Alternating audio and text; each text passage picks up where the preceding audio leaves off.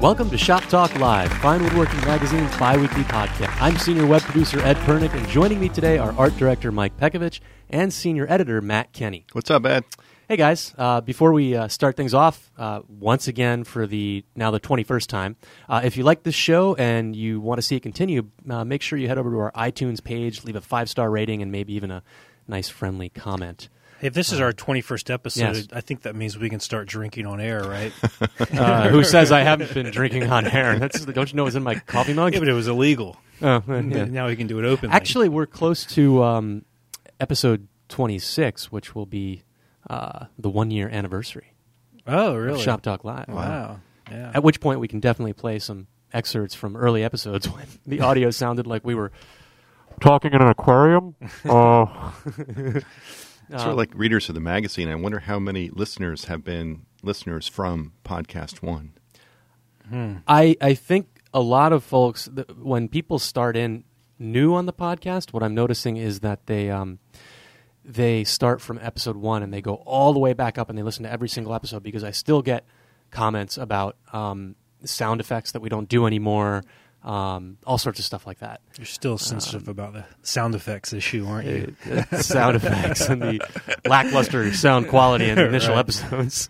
Um, but anyhow, uh, so everybody knows um, the big news that we've talked about ad nauseum, uh, and that was uh, Asa and uh, Chris Becksvoort's appearance on Parks and Rec last week. So um, I'm sure you know plenty of the folks who listen to the podcast probably saw it, um, and you know unfortunately they cut Chris's speaking part. Right. Um, and actually, I think they made the right choice because it was one of those situations where it was like less is more. The way they cut it in the end, yes, was I'm drinking. funny. I'm drinking tea uh, in honor Look- of Chris Becksvoort right now. Ah, excellent, because he was drinking tea in that shot oh, that's right. when he's when he's all alone, and uh, Ron Swanson talks about how he's probably mobbed by fans all the time. right. Yeah. Um, but anyhow, I thought th- I thought I would uh, play an excerpt from the outtake that they didn't use of uh, Chris's appearance, and this is basically let me set the scene up. Um, this is Ron Swanson, uh, Nick Offerman's character, is at this woodworking show in Indiana, and uh, he apparently is a huge fan of Chris and uh, of Chris's work. So he's kind of approaching Chris's workbench with great trepidation. He's terribly embarrassed, and you can kind of hear him say, like, instead of saying "Hello, I'm Ron," it's like this sort of "Hello." Right. it's pretty, it's pretty amusing. So I thought I would, uh, I would uh, play it for folks. Uh, so here it is uh, from last week's Parks and Rec episode.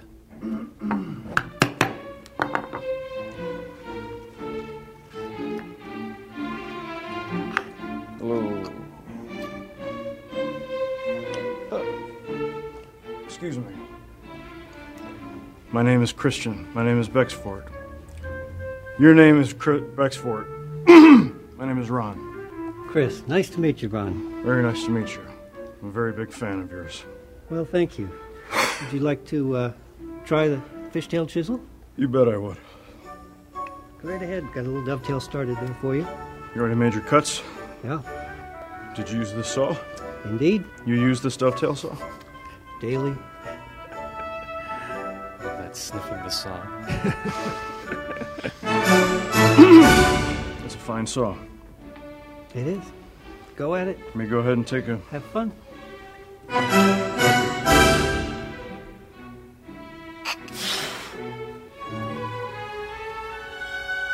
Everything's cool.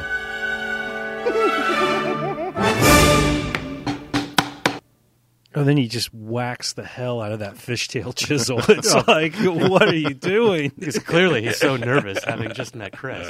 Um, I, I the best part of that whole scene was where he's you, you use this song. Yes, you use this dovetail song, and, And he just starts it. sniffing it and practically licking it. that might have been. I almost wanted to see him lick it. Uh, That might have been slightly disturbing. well, I mean, the the thing is, is that that's pretty close to what reality would be like because Nick Offerman really, really loves Christian Becksvoort's work and his stuff he's done in the magazine. Yeah, I think that's what makes it funny is that he it's it's the the appreciation and, and passion and intimidation. It's all authentic. It's real stuff. Right. So And that's uh, he's got a really. It's kind of funny because Nick's got a really funny laugh, And that's really Yes. his laugh. He has this kind of giggly little girl's laugh. right? Which totally cracks me up. Um, well, anyhow, how about we head into our first question of the day? Um, and this is one that uh, involves uh, tropical hardwoods. Uh, Terry wrote in to say, "Hi, uh, regarding glue for splits and old thin teak decking. My boards are from an old exterior deck in Thailand. The thickness of the 10-inch boards is never more than three quarters of an inch, and I've been trying to glue some splits with Weldwood Resorcinol glue, which sometimes fails. Should I wet the wood before applying the glue?" And I, I think it occurred to me after we had our pre-show meeting that the reference to wetting the wood. I'm assuming he's, I mean, that's that's done a lot for Gorilla Glue um, right for Gorilla Glue, which yeah. foams up and uh, which cures in the presence of water. in the presence of water. Yeah, but moisture. um, so I'm assuming that this guy purchased some old teak decking. Let's go under the assumption that he's using it as reclaimed lumber to build furniture, uh, and he wants to address these this checking at the end of the board. So Right. what the heck does he do?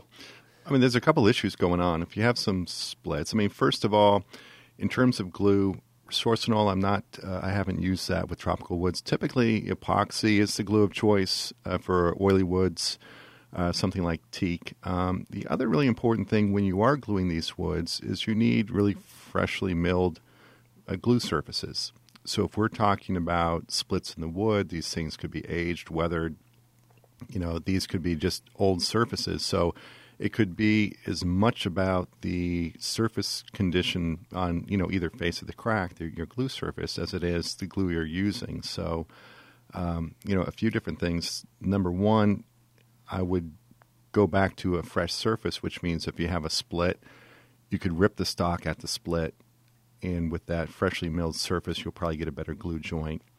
The second thing is if you're dealing with reclaimed wood, uh, at a certain point, you know, I'd, I'd say your two options are just cut off any splits or checks and use the fresh wood, or just accept them if they're not affecting the piece structurally, and just deal with the fact that it's reclaimed lumber and that's part of the personality of, of what you're building. Yeah, imagine there's already screw or nail holes in it, Right. uh, and rather than cut those out, I mean, just uh, play up the fact that it's reclaimed lumber. Yeah. Yeah, and yeah, you could if it's just ingrain checking, just cut it off if you can. Uh, John Tetreault does a lot of uh, a lot of reclaimed uh, Right. work from reclaimed lumber. yeah, John's one of our art editors here, and he did an article. It must have been in the last three or four issues um, on working with reclaimed lumber. So you could check that out and see how John uh, handles it. Yep. Yeah, but uh, yeah, I would. I think my option would be just to play up the fact that it's reclaimed. And if he's actually laying this down as as decking, um, you you'd best go to Fine Home Building for that. Yeah, I mean, but it- I think he's using this for furniture. I'm guessing. Uh, Yeah, I would think so. I, I, I guess so. I don't know. I mean, if you're using it for decking, or if you're just trying to fix existing decking, I would think you'd want to. The crack is really a symptom of something else, so you would want to try to figure out what it's a symptom of and fix the cause and not the symptom. If it's if you're gonna if it's decking and you're trying to keep it as decking, All right, Doctor Kenney. yes. Well, let's go on I to our, haven't been called Dr. Kenney in about five years. Well, no, no, no. Uh, we we called you Doctor Kenney, and there was a controversial earlier episode of Shot Oh, Talk Live that's where Asa right. took issue with your being referred to as a doctor. Um, Yes. I I made made it a point to call you doctor repeatedly in that episode. Um, but anyhow, uh, the second question comes from Willie, and Willie wrote, "I've heard a lot about how undesirable plywood from the large home centers is, and I don't understand why." I've heard it has a thin outermost layer, no good for sanding or scraping, and I've heard about high moisture content. Is this due to the small number of plies? Also, I noticed they have birch plywood. Is this the same as Baltic birch plywood? If not, what's the difference? There aren't many options for premium plywood dealers in my area. Could you point me in a direction I should go to find premium plywoods that wouldn't require super expensive shipping? Thanks for any help and keep up the great work. There's a lot of questions about plywood. Well, he's just, I mean, in a nutshell, where, where the heck do I go for good quality furniture, quality plywood? Yeah, I don't. In terms of the call, what, why home center plywood? uh, I don't know what the deal is with it, but I can tell you the problems I've found. Uh, it is you show up and it hasn't been stored properly, so it's all warped from the get go, Right. and warped plywood doesn't ever get flat. No, So- it's just a bear. If you start trying to cut that up and start Yeah. trying to, you know, build square boxes out of warped plywood, it's tough. Yeah, a lot of times when you start to cut it up, also it may be flat from the beginning, and you cut it up and it starts to twist up like a potato chip. Right. I've had that happen. There was well, there's a lot of different qualities and types of plywoods that are typically available at, at home centers, and what you want to look for. More often than not, you should be able to find a cabinet grade plywood. It's going to cost you maybe forty to sixty bucks a sheet. Yeah. it's not going to be the really really thin plies. Typically, it's like a what is like a seven ply. It's like a seven ply where like five a of them are kind of poplar thick. core. Right. and that's often referred to as birch plywood uh, because the exterior veneers are bir- birch. Yep. And uh, I, in a pinch, um, I bought that plywood at my local home centers and have good luck with it. Like you said, the, the trick there is pull out a few sheets, make sure you get some flat sheets to start with. There are a lot of other sort of funky plywoods at my home center, some of them with the multi-plies, which is often referred to as, you know, a Baltic birch plywood, um, which is a very high quality plywood, but that really you know, heavily plied stuff I've seen at the home centers quite obviously is a lower quality than that. Yeah, a lot of times what you'll see in those you'll see uh, they'll have a, a seam in one layer of the plies, and then it'll be overlapped Oh, and just okay. smushed down so that it's all the same thickness. Right. Whereas in the higher grade stuff, you wouldn't see that. Um, there's also voids inside it, which can be a problem. Yeah, I mean, when I'm dealing with a lot of plywood, uh, where we're at, there's a plywood uh, supplier that will deliver to the shop here. That's kind of nice. But short of that, uh, typically you should be able to find a, a lumber yard or construction supply place near you where if they don't carry the plywood, they should be able to order you uh, the stock that you need. And, Right. Yeah, a place that deals with contractors and Yes. professional cabinet shops because you know they'll if they right if they don't have it they can order it. Right.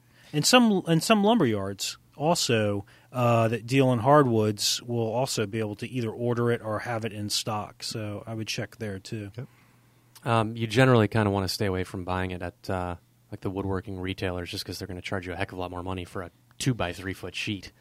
Um, Yeah, or but so I've found. I mean, you- that's all you need. Unless Yes, that's all if you that's need. all you Yeah. need, then you can get the really high grade. Uh, Yeah. And I, I usually buy something like that to to make backs for cabinets. You know, I veneer Right. over it and glue it in, and uh, so I do just buy small pieces of it when I need it. Yeah, if you're looking to make a crosscut sled, you want a piece of half inch Baltic birch plywood, you can go to home uh, You know, woodworking retailer, store, yeah. get a two by four sheet.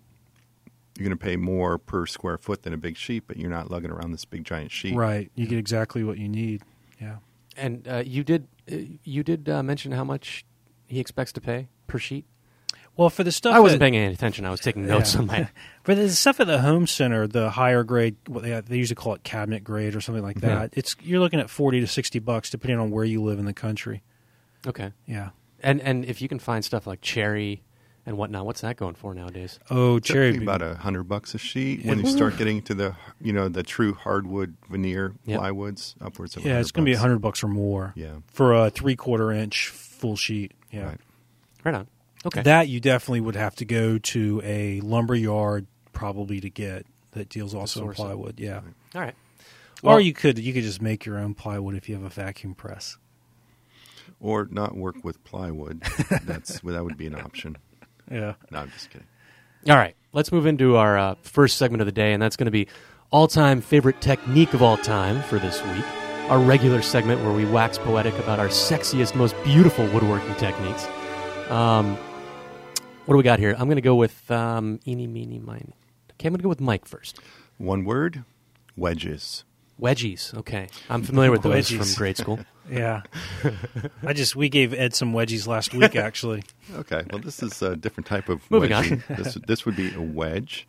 Uh, wedges are awesome in the shop. It's one of those overlooked little techniques slash tools uh, that really get you out of a lot of jams. Um, wedges are some of the most efficient ways to clamp or secure stock, which is really difficult in any other way. For instance, uh, if you're doing uh, clamping together, if you're making shop made veneer like Matt often does, and you have these very thin veneers, you can use wedges to hold those together if you're I do it all the joint. time. Yep.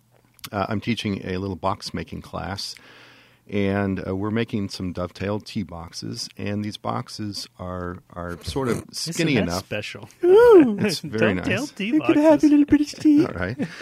and so once you get the boxes together, they're sort of narrow, and the dovetails are really tight, and it's hard. You can't get a mallet in there to bang these boxes out apart. So we're thinking, well, how the heck? And you can't just with hand pressure pull them apart. So got a piece of MDF. I just cut it diagonally across it, stuck both pieces in, um, tapped them together, and just wedged the box apart. And it's uh, it once again reminded me of how cool wedges are. Yeah, wedges are awesome. Thank you. You, uh, Matt, you use them for stuff too. Yeah, Mike mentioned I use them Yeah. to uh, edge glue shops on veneers. All the time, I use it. I set up a you know piece of MDF with a couple of fences on it, and uh, just go to town. Keep that set up. Well, Matt, uh, that uh, brings us to you. Yes. Well, What when do you got? When you said sexy and beautiful, Yes. I immediately thought of Phil Lowe. So- I did too. That's kind of interesting that you that you say that. Uh, yeah, the my tip is something I picked up from Phil Lowe, and we actually ran it in a handwork article. Uh, I think the article was called uh, "Four Chisel Tricks" or something like that. Right. It was only a few issues ago Yeah, the ultimate all-time four chisel tricks, last ones you'll ever need of all time. of all time.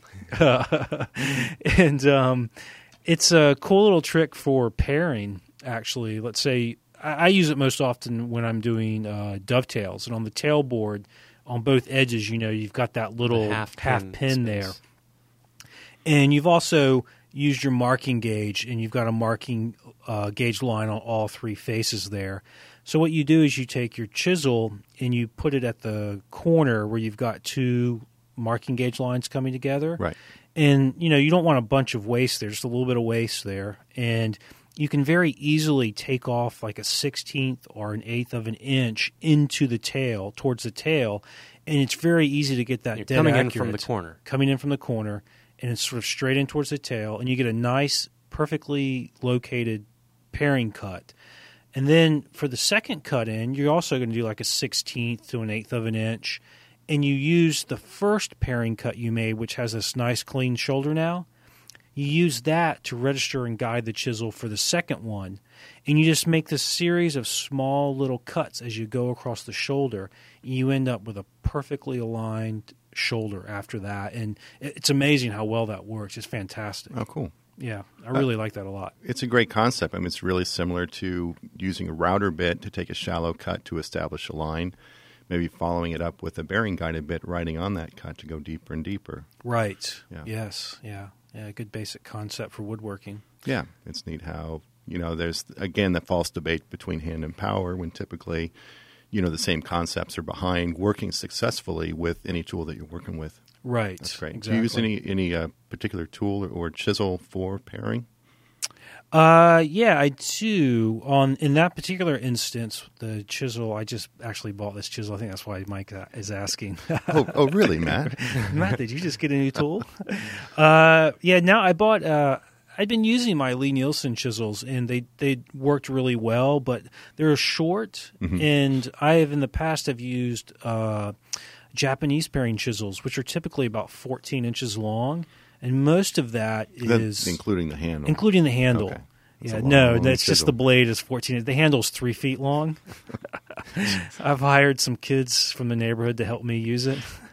no, but it, it, it has a nice long handle, and the and the blade is actually kind of short, maybe three inches. Okay. And you Plus know, you get a ridiculous amount of control. yeah, you get an. It's really easy to control it, and also uh, my Lie-Nielsen's are A two, so Yes. they have to be at a steeper angle Okay. the you know this is a Japanese with the uh, meld you know the, the two different steels uh, together Right. and the, so the cutting angle is really low and it just it's beautiful on uh, uh, for paring Oh, cool. yeah Yeah, I have some Japanese chisels. I don't have a Japanese paring chisel. I might need to get one, but I do tend to keep those very sharp, and I tend to save them for handwork exactly like paring. right yeah I really I would highly recommend this uh, Japanese paring chisel Cool. Mike, I- I do looked you for- have to? Wait, I'll just hold on a second here. Do you have to like bring all your tool purchases past your wife, or do you just get to buy willy nilly whatever the heck you want? It's You called get a uh, everything. detached garage shop. That's right. You drive yeah we up- talked about this on the last episode right Well, I know. Yeah, we did. Yeah. We did. But detached garage shop, only one key, and it's always in your pocket. Yes. the car goes up to the shop. The stuff yeah, goes out Mike of the gets car all of his shop. stuff delivered to work. Nice. Yes. That's smooth. Yeah. And you can always tell, you know what I've done. Luckily, my wife doesn't listen to the podcast, but um, I've sometimes when I have come home with a new tool that I know she's going to give me guff about, I'll say, "Oh, you know, it was I got it. Um, they had used it for a tool test at work, and the company didn't want it back, so I just got to keep it." Which is totally baloney because we can't, we're not allowed to do that. But um, it it, wor- it works. So you could always say that you worked for a woodworking magazine, you got it in a tool review. Yeah, I got a new Yes. job. You Yeah, know? that's right. I have a new job. I, I never told you. I've got a new job. But you sell insurance, Mike. what do you mean you got a free bandsaw? Um, well, I, I have I have a technique that I'm sure you'll both shoot down in short order, or tell me that oh that was in issue 162 or something. Um, but uh, I was building a little cabinet, or I am building a little cabinet, um, and I was using Stephen Hammer's um, technique for doing my tails on the bandsaw. Um, so it's a dovetailed case for this cabinet, and um, Stephen Hammer covered in an article called "Half Blind Dovetails in Half the Time" this way to cut his tails on the bandsaw, where he uses um, a little jig that butts up against the bandsaw's fence, and it has uh, an angle cut into it um, that represents a one in six dovetail angle, and he puts his workpiece in this against this angled board. The other side of the board rides against the fence of the bandsaw, and he cuts his, you know, uh, angled uh, tails. Um, then I thought, all right, why can't I stay at the bandsaw and cut my pins? So I built this little ramp that was at the same angle as my tails, um, and that basically uh, the ramp can be used um, in you know it's two sided. So you cut one set of angled cuts, and then you flip the whole thing around. You make the other set of angled cuts, and I did a blog on it. Um, it's if you go to finewoodworking.com slash blogs, there's a blog about it. It's not the most time effect, you know, the most effective use of your time because there's a lot of you know resetting the fence for every pin cut. And it's kind of a pain in the butt. And the pin cuts have to be accurate. Unlike the tail cuts, you can get away with a little bit of. But you know, you, you cut you always cut to the waste, you know, the waste side of the line, and you're okay. You do a little bit of paring, and you're good. Um, I've gotten pretty good at cutting my tails with a handsaw, so I, I don't know that I would actually keep using this technique. But I will say this: if I was having a heck of a lot of trouble um, getting really nice straight uh, cuts with my handsaw, I don't think I would hesitate to use this method. I had, you know, it, it worked pretty well. Um, but like I said, it's a little bit time consuming um, with all this setup and reset up of the So in other words, what you're saying is it's not for hand tool superstars like yourself, but for, for hand tool chumps. Is that what you're saying? I no, You're not saying that. no, Okay. but I've gotten All right. I've gotten just good enough that I can, you know, yeah, cut um, straight. yeah, I can cut straight now. So it sounds like you're still to the point because of the lack of accuracy in lining up your pin cut. You're being a little conservative, and Yeah. you're making a lot of paring work for yourself after the Fact. Not a ton. I mean, I can, you know, I can pare each corner, you know, joint that's coming together. Mhm. I, I can pare each one in like, I don't know, I can get it to fit generally in like ten minutes. Okay, Um, but I am being, a, I'm probably being a little Yeah. conservative because I'm scared of screwing it up. sure. So I'll, uh, I mean, I like the Stephen Hammer method for dovetails as well, uh, and I use it a lot. Last night, like, uh, I cut the tails for three drawers in like ten minutes. And uh, I enjoy using hand tools, but I don't have to. You know, it would take me two nights to do that. You know, by hand. Right. and I and uh, but I have found that the the router method that he uses for the Yep. pins is fantastic. No, it is. Yeah, it's. Uh, I so I would say I would just say do that instead of the dove. I would too, but Yeah. it's it's kind of one of those moments where like you know I had a like a gee whiz light bulb moment. It's like oh I should try this, and it worked, and it was the coolest does, feeling yeah. in the world. as long as you get that ang- because you're cutting all the tails at a guaranteed angle because Yeah. of the jig. If as long as you get your your you used a sled, Here's the it's a sled basically. Here was the trick. you've got to get that dead accurate. and here's how I did it. I set a um, uh, a uh, God, a combination square that you know has the ability to uh, it has a protractor. It has head. the protractor head on it. You Um, could use a I bevel I set gauge. that to the ramped jig that I used to cut my tails. Mm-hmm. I set the protractor right to that, right from that. Yes. and then I transferred that to a couple pieces of little plywood scraps. And then I cut, you know, I, I cut them out. so Oh. I got the angle right from the other jig. So I knew that they were going to Yeah. line up. Um, The other thing you might have been, you probably could have done, is the wedges that you use to make the sled. Yep. Just use the jig that you use to cut your tails. oh, duh. Yeah, That's brilliant. No, it's so simple. It's like, Yeah. why didn't I? Yeah, there you go. that's that's why you're a web producer. Yeah. yeah, because prints really Prince really going places in the 21st century, isn't it? I mean, for for me, most of the uh, when I do end up with gaps in my dovetails, most of them come at the paring stage. Yes. Because a lot of times there's so many surfaces, and you're trying to work each surface. You think, oh, maybe I'm tight here, so you start to work that joint. By the time it finally seats, it's like, ah, you got these gaps. So for me, I, I tend to try to always saw and teach to saw right on the line. And it's not some macho thing. Oh, I'm going to get there without any paring. It's just because the closer You make the line get- disappear? uh, I use a scribe line, and I saw directly adjacent to it, and, I, and I do ideally make it disappear, and uh, j- only because I end up with ultimately better results that way. Um, and to Matt's point, I think you when you mentioned the the router thing, you're actually routing up near to the scribe line, and then just paring with the chisel right to the scribe line. Uh, well, two things. Uh, I was going to mention this earlier. One thing that really improved my dovetails for me was giving up the scribe line when you're transferring, which is something I learned from uh, Steve Brown at uh, North Bennet Street School. We did a handwork on when to use Oh, a pencil. Yeah, yeah, I remember. So I use a pencil now to transfer my tails to my pins. And I know then what to do. You cut exactly up to the line, but not into the line because hmm. the whole line that you draw is on the pin. Mm-hmm. So yeah, so when I'm routing now, I in, because you're routing in grain, mm-hmm. you have a lot of control over the router. yes, And so you can get almost dead on that line. And then usually it's just simply, I don't pare down the board, I pare across the grain. right. And it's just zip like that. And I'm telling you, I can get that, I can get that together with minimal paring, like two minutes of paring, and it's, it goes together beautifully.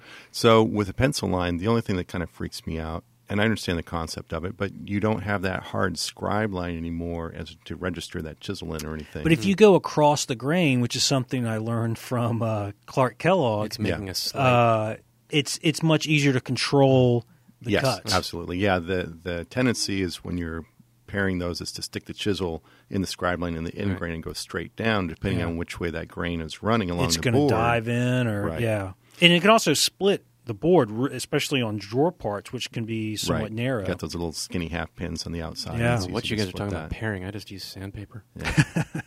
i use my belt sander and round it over and it gets in there Um, I this you kind of mentioned something that made me. Um, I have a question. Yes. This is my own question. It just occurred to me Okay. because this was driving me batty last night when I was working on my dovetails.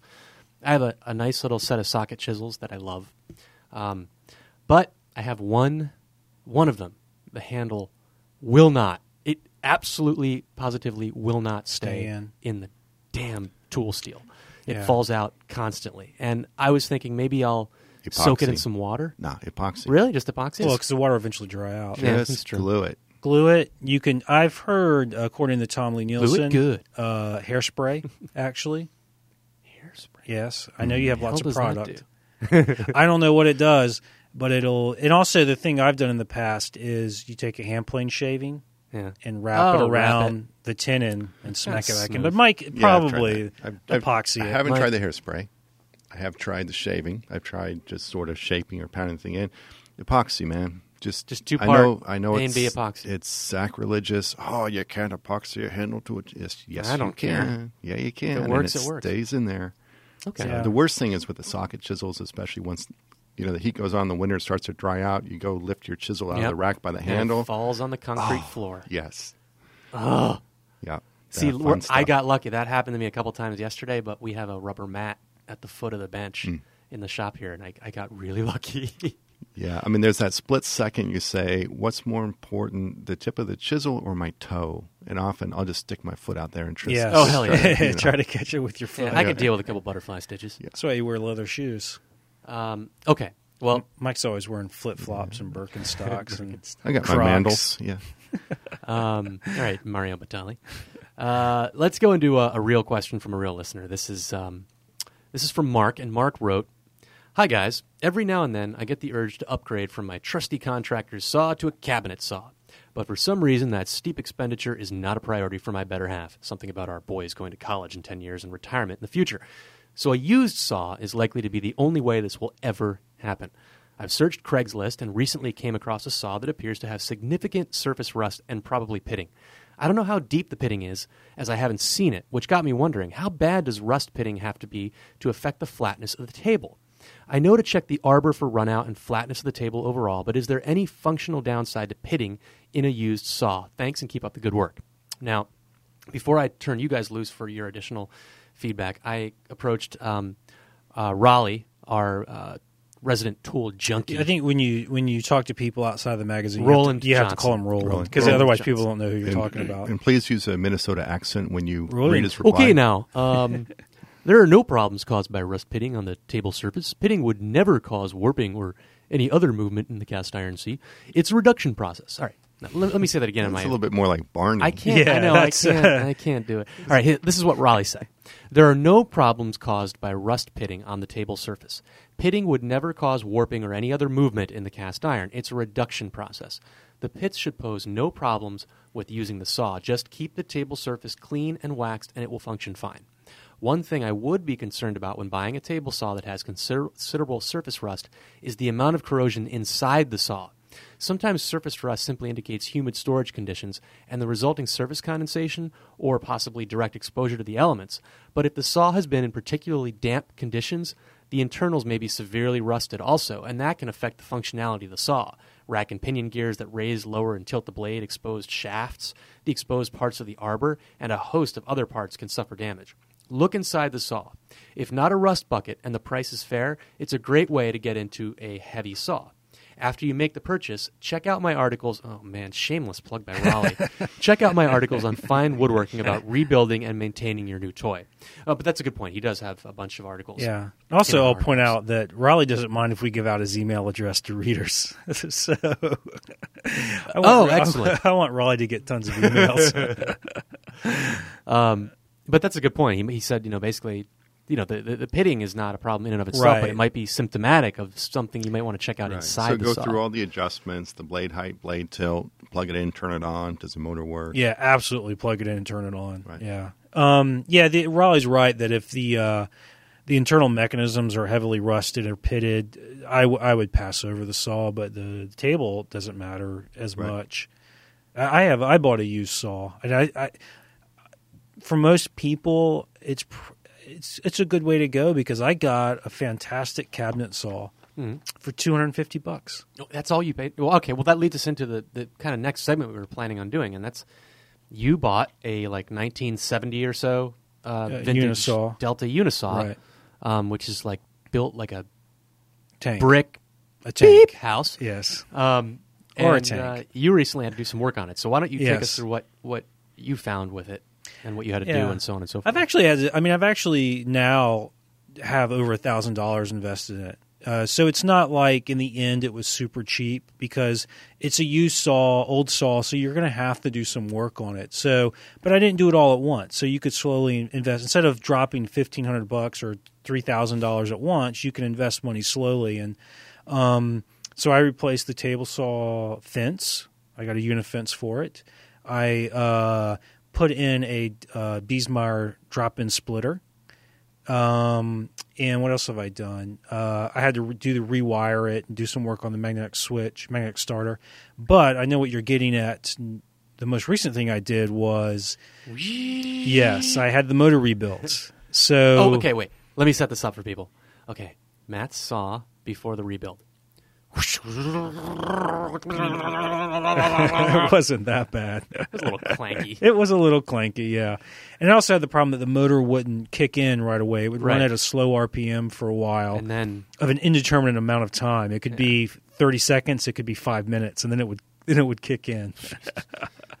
so um so I had the motor rebuilt and uh the, the this Unisaw has what's called a what a lot of people call the bullet motor. It's an old repulsion induction motor and they're really good motors. So uh, I didn't want to just replace it with a new capacitor motor, uh, which would have required me to buy new uh, pulleys and so forth. Um, so I had it rebuilt, and I took it to a, a good industrial shop in, in Waterbury, Connecticut, to have that done.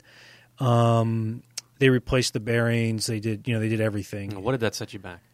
Uh, well, you know, that set me back four seventy five, I think, but that's still less than a new a new motor, a new capacitor motor, or it's comparable because the unisaws have a particular motor mount, so you can't just go out and buy any motor. You would have had a lot more work to retrofit Wow. a newer motor. Yeah, yeah. So It there's was- a, a lot of hidden costs to getting a deal on a on a used tool. Yeah, it, there, are, but still, I think for the amount of money I've spent, uh, I think I have uh, an excellent saw. That motor is also you pointed out it's a it's apparently a very coveted. It's a highly Sought coveted, after. sought after motor. It's a very good motor. They're, Yeah. the, it's, even though it's one horsepower, they I believe they generate more torque, Mhm. and so I've never had trouble. Yeah, I've never seen your saw bogged, bogged down. bogged down. Um, and also, when I had it out, I replaced the arbor bearings uh, on the arbor, which was a good thing to do. The, the you know the bearings are very inexpensive. This is what killed me. The bearings were only you know I spent twelve thirteen dollars on the bearings for good bearings. Um, I did not buy them from the manufacturer because they're twenty dollars a pop then. But um, but I had to go out and buy a, a bearing puller and an arbor press, so I ended up spending No, Well, you know quite a bit of money. yeah, but it gives you an excuse to get new tools, which is always, you know, Yeah, the bearing puller I'll probably use again. I let uh, our shop manager use it here to do some work on our planer, uh, but the arbor press will probably never be used again. I can take that off your hands for doing my wheel bearings in the car. No, it's not big enough for that. but uh, yeah, so I, I did that, and now it runs fantastic. And um, you know, but yeah, when you buy a used machine, you're going to end up having some hidden costs. But the nice thing is, is you can spread them out over a period of time. I've had that saw for maybe six, seven years, so I've been fortunate to have been able to spread great. it out. And the other consideration about going new or used, especially with a table saw, is there's a the big advance in safety features is that new table saws are now mandated to have a riving knife, Yes. which is you know that little shark fin that tucks right behind the blade. It goes up and down and tilts with the blade. And really, of all the safety features available, I think a lot of people would argue that's even more important uh, Is in that- terms of preventing kickback and serious Mm-hmm. injury than even the saw stop, you know, brake cartridge is. Right. So. Well, yeah, the the cartridge is just an added. The you know it's the really the riving knife on the sh- Yeah, the cartridge Right. isn't going to prevent you from. from. getting It's not going to prevent kickback. The other good thing about new saws is dust collection. Oh, oh Yeah. another great point. Right. I've had to, you know, I've done a lot of work with cardboard and duct tape to try to get my dust collection. And I actually had to cut a hole in the in the in the cabinet to put a port on it. I didn't even have a port uh, for dust collection. So when people ask me, should I get a used saw? I normally end up saying no, get a new saw because you'll have a riving knife and dust collection. Great point. But you know, if you were like me, when I got that saw, I mean, there, how could you pass up a two hundred fifty dollar unisaw that was in fantastic shape? You know, um, so uh, just be you know be prepared to spend more money. Yep. Okay. Well, uh, it's time to announce the winner of uh, this week's uh, set of bench cookies. So last week, we had asked folks to come up with a name for uh, Asa Christiana's fictional woodworking musical. Um, because in the last episode we talked a lot about their impending appearance on Parks and Rec and whatnot. Uh, so they were all bad. Um, they were all terrible. In a good way, though. In a good way. I mean that you know affectionately. They were corny. Um, oh my gosh, yes. Uh, so the winner, here we go, uh, is Philorux, and his was, of course, the musical style is everything, but I can't get away from Soul Grain. Soul Uh, A Grain? nod to both Don Cornelius's um, epic program Soul Train, and I would argue um, Soul Man. Um, anyhow, uh, but I so Are you talking about that movie that had C. Thomas Howell in it, where in order to get into college, no, I'm he no. no, you're not talking about not that talking movie. about that movie. I am talking about actually. I don't know who did uh, Mike. Who did the original version of Soul Man? I always like the Uh, Blues Brothers the Blues version. Brothers. No, it was done before that. Sam and Dave. was it? It might have been Sam and Dave. Yeah, Uh, I don't know sounds if it was about- Sam and Dave. I, don't, I just threw that out there. Yeah, but the Blues Brothers version is awesome. I think. But um, so I, I wanted to read a few others that are um, equally as awful. Um, from M Baker Double Zero, uh, Tramelot, Awesome. Plank King. Uh, this is so is it bad. Tramelot? Tramelot as Uh, yeah, Camelot, yeah. Tramelot, Trammel. Plank Um, King. Plank King came up with um, Oh, that's the person's it's a plaid name. plaid world.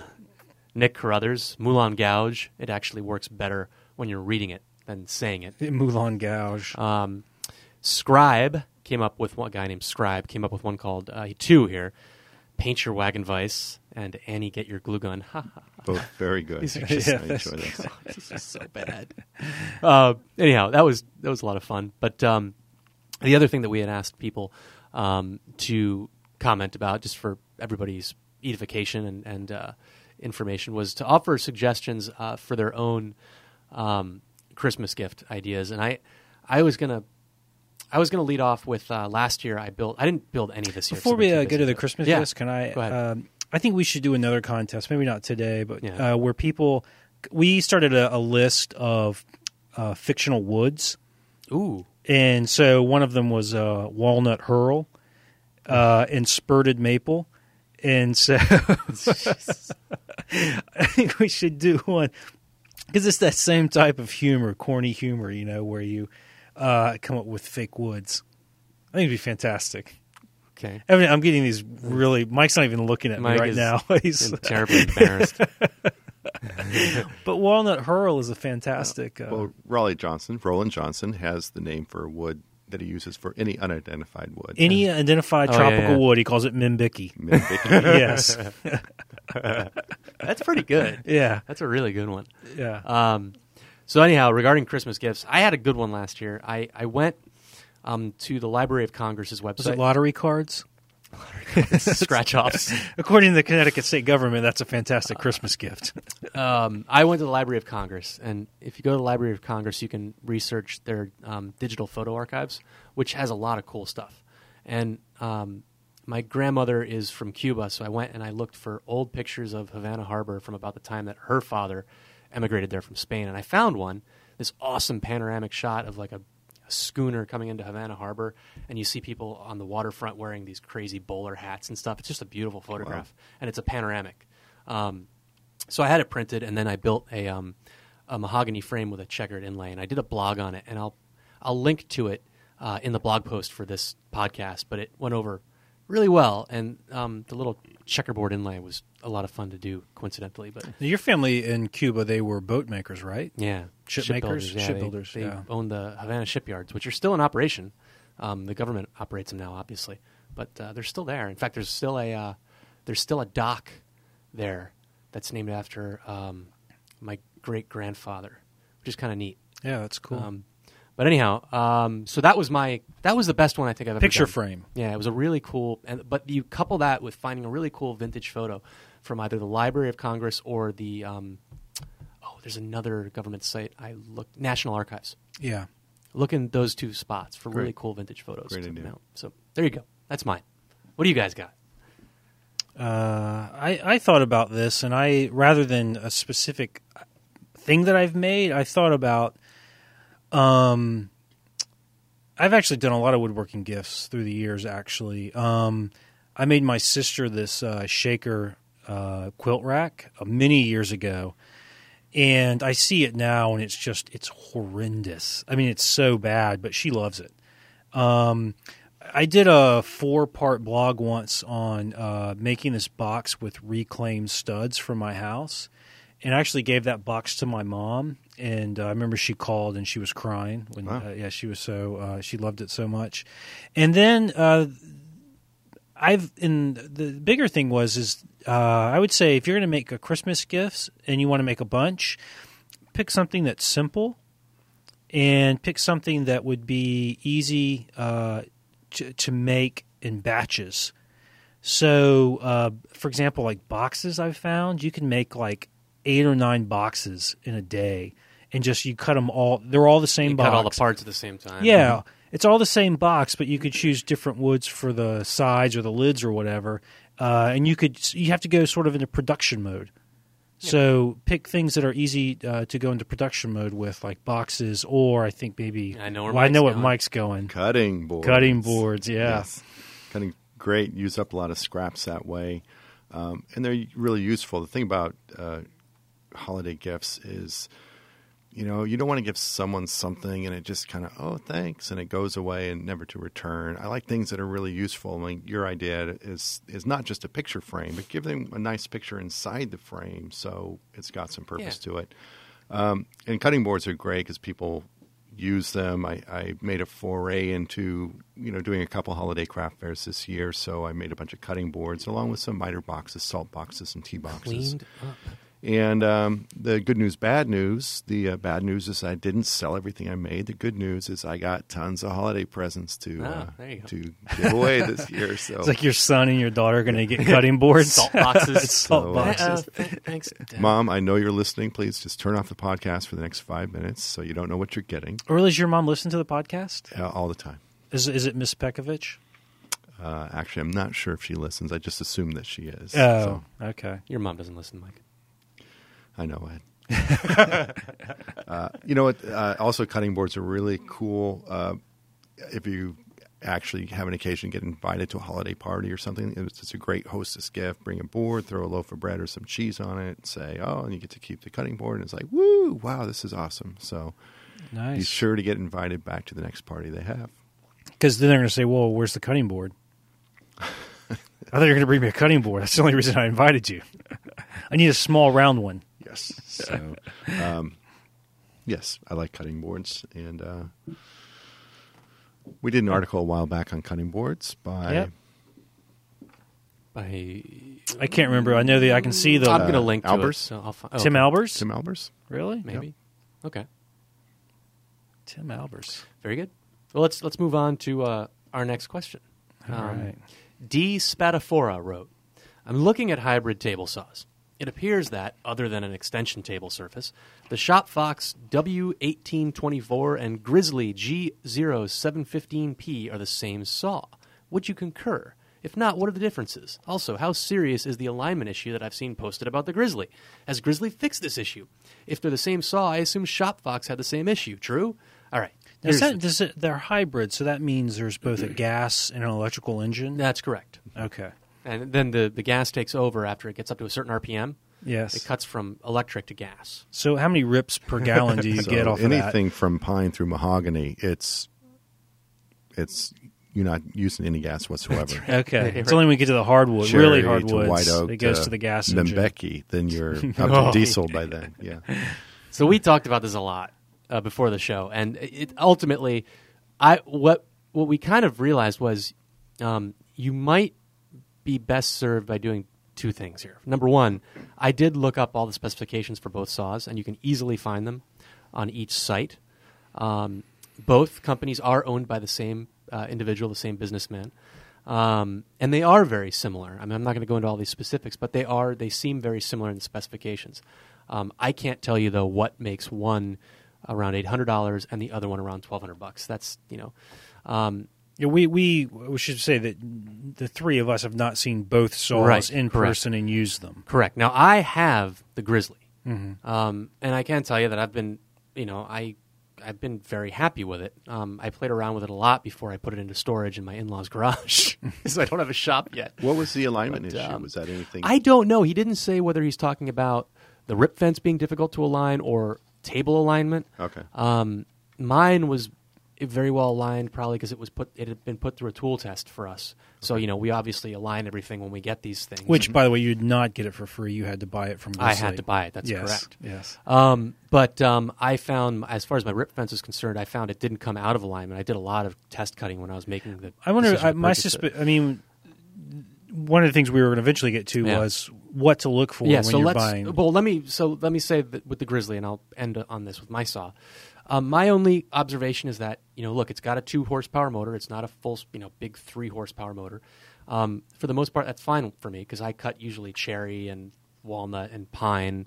I'm not doing a lot of white oak stuff or a lot of maple. Do you have a thin kerf blade in there? Um, I've cut with both. Mm-hmm. I yeah, with definitely both. a thin kerf blade will cut thicker stuff more easily than a, a Less friction. curve- yeah. Well, you're removing less material Le- too. yeah.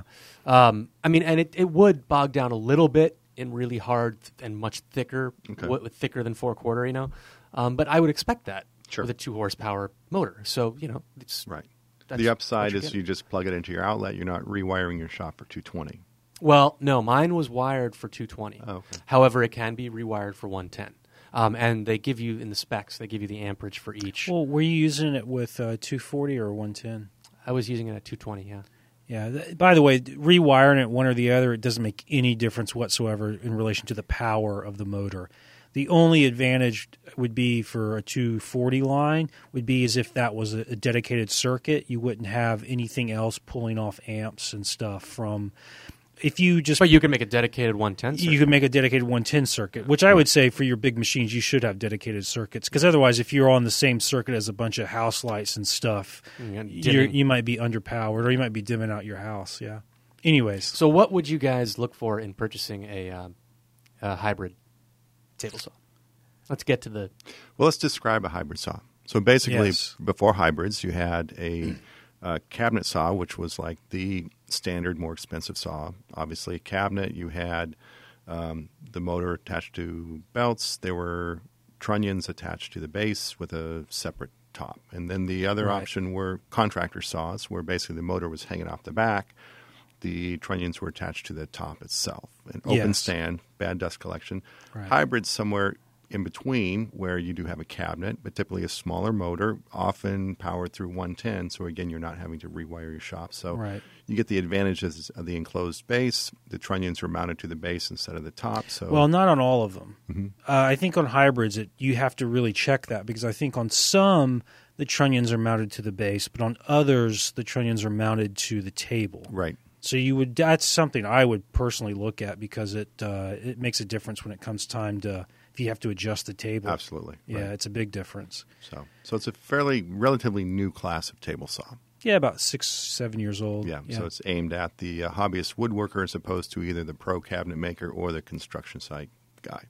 right. Because really, contractor saws that traditional style. I don't even know if anyone makes them anymore because uh, uh, contractors, job site guys, use job site saws Exactly, now with right. universal motors. Sure. because they're so much more portable. Yep. So, give us the bullets. What should this fellow be looking for in a value priced saw?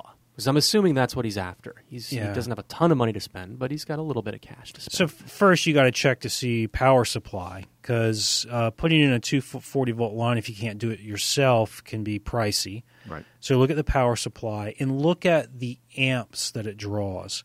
Because I've seen some motors that say they run on 110, but they say the amp draw is 20 amps, which means when it starts up, it's going to spike higher than that. And most likely, your circuits in your house are only 20 amps.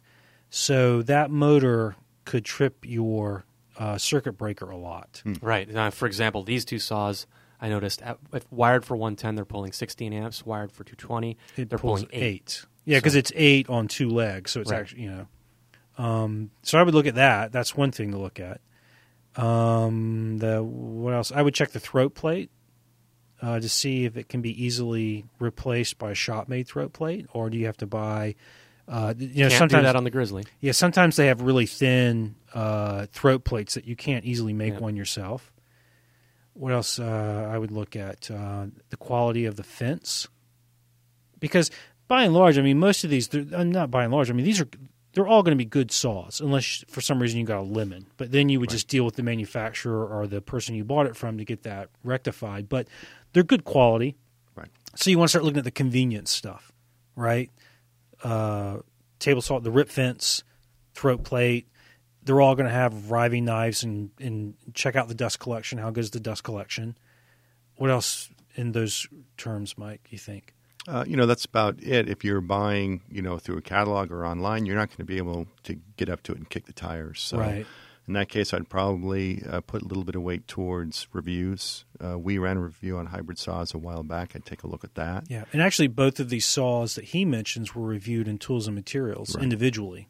Yeah, and I think they both did very well. I think there was a knock on on one of the miter gauges, which I wouldn't take too seriously because I really haven't seen a saw ship with a good miter gauge to begin Right. with. Yeah, most So people always end up buying a better miter gauge. Yeah, that used to be the same for fences, but I'd say in the last, you say, you know, ten or fifteen years, fences have really come up to speed, and you're definitely going to get a, a. You should expect to get a very high quality, accurate fence. yeah, it'll be most saw. likely be a Biesemeyer clone. Yeah, that's right. I would go for a Biesemeyer clone. If there, were, if the fence wasn't a Biesemeyer clone, I probably wouldn't want this saw. Right. Yeah. Um, anything else that they should look at? I think those are the biggies. I think I mean if you can't like Mike said kick the tires, I I would my gut would tell me to be checking out um, the various forums out there and probing other people who have various types of saws and see what their And I would experiences are. actually also go to your local woodworkers guild. Mm-hmm. There's probably one in your town, um, and start to be friends with these people and see what they use and try out their saws. Right. Yeah. And here's here's something. If you're either looking to go on uh, online forums or find individuals with saws versus reading a review in a magazine, they each have their strengths and drawbacks. Okay, a magazine gets to look at 10 or 15 saws at once. You're going to get a lot of valuable feedback as it's one person getting to look at every single saw side by side.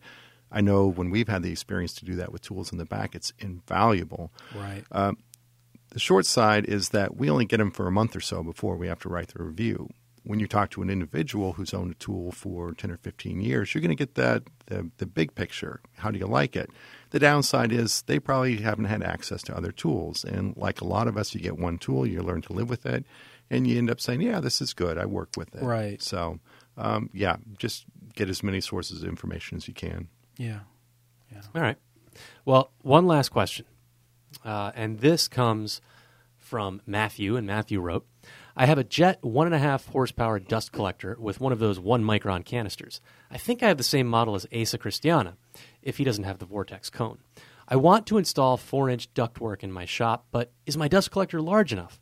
I have a 20 by 20 shop. Should I just purchase a larger collector? What do you recommend? Um, Asa uh, wrote me a very quick response because he's actually away on a shoot uh, out in Indiana, so he didn't have much time. But I asked him, and he said, "Yep, he's right about what I have, uh, and he needs to keep his hose runs short. I connect to three different machines with blast gates in each run, but the they're close together, so my longest hose run is only about six feet. Um, I wanted to get your. You guys had a lot of specific bullet point bullet points to consider for this fellow. Yeah. So- Well, first, Ace is dead right. If he's going to keep using that one and a half horsepower single stage collector, it, the runs have to be short. Keep it close to the machine. Yep. Um, and then uh, I guess if, but if he says, should I buy a bigger one? Um, and if it's if if it's within his budget, I would say yes, do. If you're trying to set up a shop so that you don't ever have to pull off a hose and move it around or anything like that, and you have the dust collector out of the way, get yourself a. Uh, I would say get a cyclone. Uh, you could get a larger single stage guy, but uh, then you also you want to get a uh, you want to use as big as hose as you can or ducting actually rigid Six inch, ducting. probably. Yeah, Matthew Yeah. says he wants to install Four four, inch inch and- ductwork. Probably you want to install six inch ductwork. Yes, whatever the size the big duct on your dust collector is, that's the size you want, and you reduce at the machine. So you keep it six inches as long as you can. Yes, Great. and reduce it, and also use if use as little flexible hosing as Right. possible because it's got all the internal. It's not smooth. It's not smooth, so anything that would cause turbulence decreases the efficiency of the dust collection. So you can just use. I think you can just use uh, like heating and cooling. Yeah, the rigid duct. yeah, rigid duct, and you can, you know, so uh, I mean, if I was in this guy's position, I would, I would personally buy a cyclone, set it up with rigid duct at as big as diameter as I could, For as short a run as you can. as, I mean, as short as run yeah. as I could. Yeah, short. Still keep it as short as you can, Yep. and uh, and just reduce at the machines. Yep. All right, sounds good. Uh, well, uh, before we head out, um, as always, we get lots of comments on our iTunes page, and uh, I always like to read a few at the end of each show. Uh, from Brush Anna, uh, Brush wrote in to say, "Listening to your podcast gets me in the mood to get into my wood shop. I drive home from work at a big bank and can't wait to change out of my suit and into my shop clothes. Thanks for the inspiration." From Stephen Crabtree, I always enjoy these. You learn a bit, and it seems like you are all friends beyond the mag. Um, We Stephen, must be really good Mike actors. and uh, Matt stink. I hate them. hate you guys. Uh, and finally, Mark Bellinger wrote in to say, uh, Bellinger wrote in to say, I love the magazine, but the Fine Woodworking podcast makes me value my subscription even more. Great to get a sense of the personalities behind the issues. Additionally, I love being able to get my woodworking fix while commuting. Okay, this guy's either the shortstop for the Orioles or a relative of our newest associate editor, Henry Bellinger. Uh, nepotism, anyone? Just kidding. Um, Yeah, Yes, actually, Matt? d- just don't. No one tell this guy that the podcast is free. That's right. He's supposed to be sending um, ten dollars a week to right. uh, my PayPal account at e Pirnik. Well, it just seems you know he said it makes him value a subscription Yes. more, but you know. Um, Yeah, so if you're not currently subscribing, please turn off the podcast until Yes, you right. subscribe to the Right. Turn off the freeloaders. um, all right. Well, that about wraps it up this week for Shop Talk Live. We'll be back again in two weeks on December 28th for our next episode. In the meantime, show us a little love by leaving a comment on iTunes, and by all means, click that five star rating. Don't forget to send your questions and comments in to shoptalk at taunton.com. You can catch the podcast via iTunes or stream it on your computer at shoptalklive.com. Cheers, everybody.